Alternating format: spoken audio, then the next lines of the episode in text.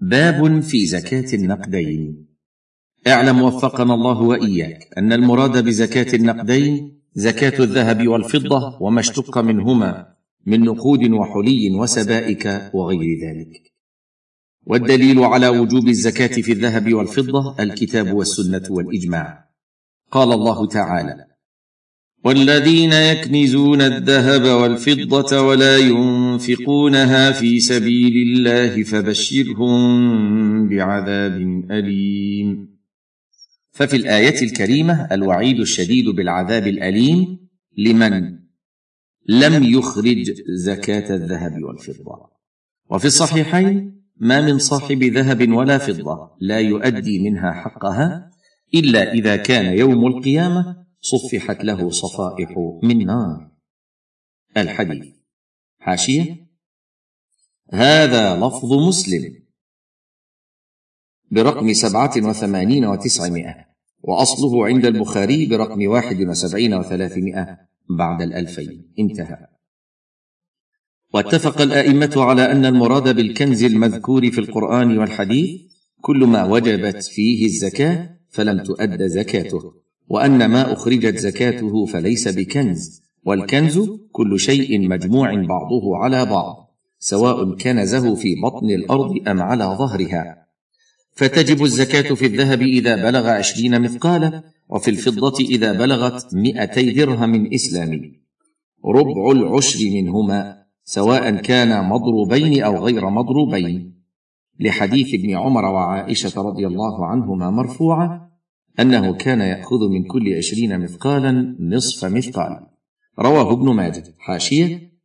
برقم واحد وتسعين وسبعمائة وألف. وصححه الحافظ في الدراية موقوفا على علي. انتهى. وفي حديث أنس رضي الله عنه مرفوعا. في الرقة ربع العشر. رواه البخاري. حاشية. برقم أربعة وخمسين وأربعمائة وألف. انتهى. والرقة بكسر الراء وتخفيف القاف هي الفضة الخالصة مضروبة كانت أو غير مضروبة. والمثقال في الأصل مقدار من الوزن قال الفقهاء. وزنه اثنتان وسبعون حبة شعير من الشعير الممتلئ معتدل المقدار. الصفحة الثالثة والستون والمئة. ونصاب الذهب بالجنيه السعودي أحد عشر جنيها. وثلاثة أسباع جنيه. ونصاب الفضة بالريال العربي السعودي ستة وخمسون ريالا أو ما يعادل صرفها من الورق النقدي المستعمل في هذا الزمن. ويخرج من الذهب والفضة إذا بلغ كل منهما النصاب المحدد له فأكثر ربع العشر. ما يباح للرجل لبسه من الذهب والفضة. يباح للذكر أن يتخذ خاتما من الفضة لأن النبي صلى الله عليه وسلم اتخذ خاتما من فضة. متفق عليه. حاشية.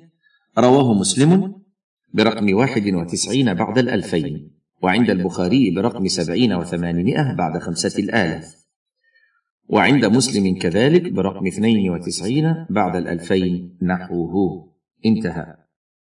ويحرم عليه اتخاذ الخاتم من الذهب. فقد نهى النبي صلى الله عليه وسلم الرجال عن التحلي بالذهب وشدد النكير على من فعله وقال صلى الله عليه وسلم يعمد أحدكم إلى جمرة من نار جهنم فيجعلها في يده. حاشية. رواه مسلم برقم تسعين بعد الألفين. انتهى.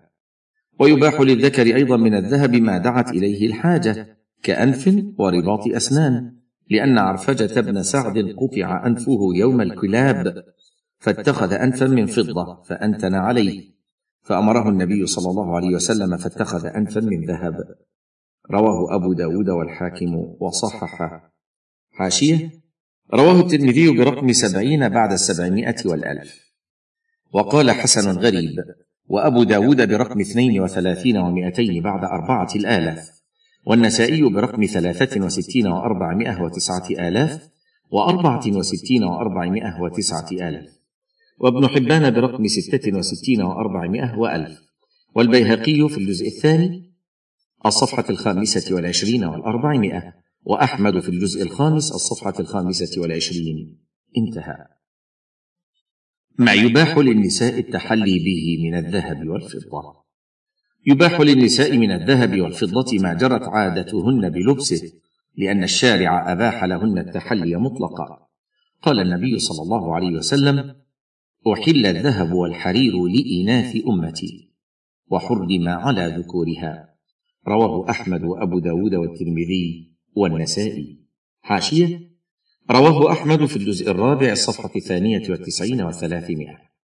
والنسائي برقم تسعة وأربعين وأربعمائة وتسعة آلاف. والترمذي برقم عشرين وسبعمائة وألف. وقال حسنا وأبو داود برقم سبعة وخمسين وأربعة آلاف. وابن ماجه برقم خمسة وتسعين وخمسمائة وثلاثة آلاف. وحسنه ابن المديني وقواه الشوكاني وغيره. انتهى. فدل على إباحة التحلي بالذهب والفضة للنساء وأجمع العلماء على ذلك. ولا زكاة في حلي النساء من الذهب والفضة إذا كان معدا للاستعمال أو للإعارة. حاشية. عند الجمهور. وذهب بعض العلماء إلى إيجاب الزكاة فيه لأدلة رأوها. انتهى.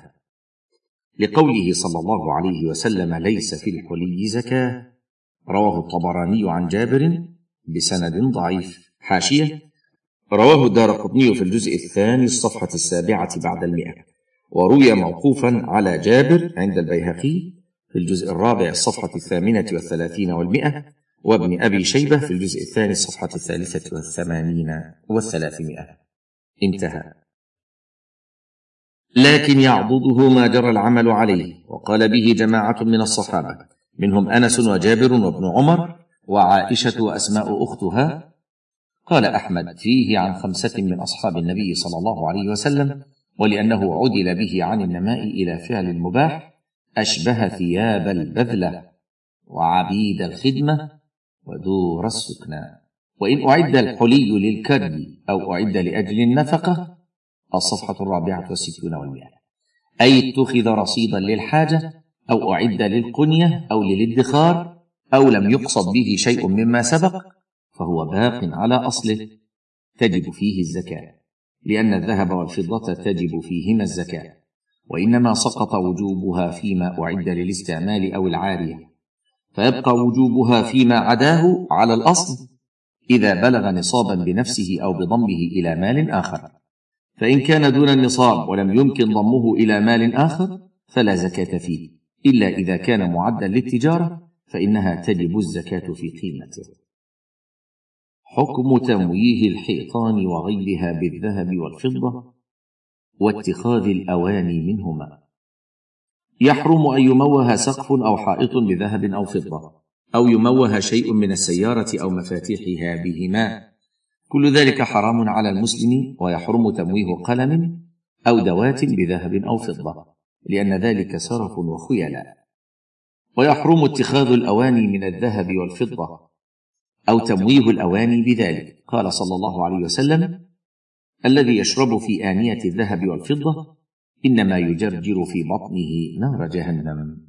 حاشية. رواه البخاري برقم أربعة وثلاثين وستمائة وخمسة آلاف. ومسلم برقم خمسة وستين بعد الألفين. انتهى. كما أنه يشتد الوعيد على من لبس خاتم الذهب من الرجال. ولكن مع الأسف نرى بعض المسلمين يلبسون خواتيم الذهب في أيديهم غير مبالين بالوعيد أو يجهلونه. فالواجب على هؤلاء التوبة إلى الله من التحلي بالذهب والاكتفاء بما أباح الله من خاتم الفضة. ففي الحلال غنية عن الحرام. ومن يتق الله يجعل له مخرجا ويرزقه من حيث لا يحتسب. ومن يتوكل على الله فهو حسبه. إن الله بالغ أمره. قد جعل الله لكل شيء قدرا. نسأل الله للجميع البصيرة في دينه والعمل بشرعه والإخلاص لوجهه.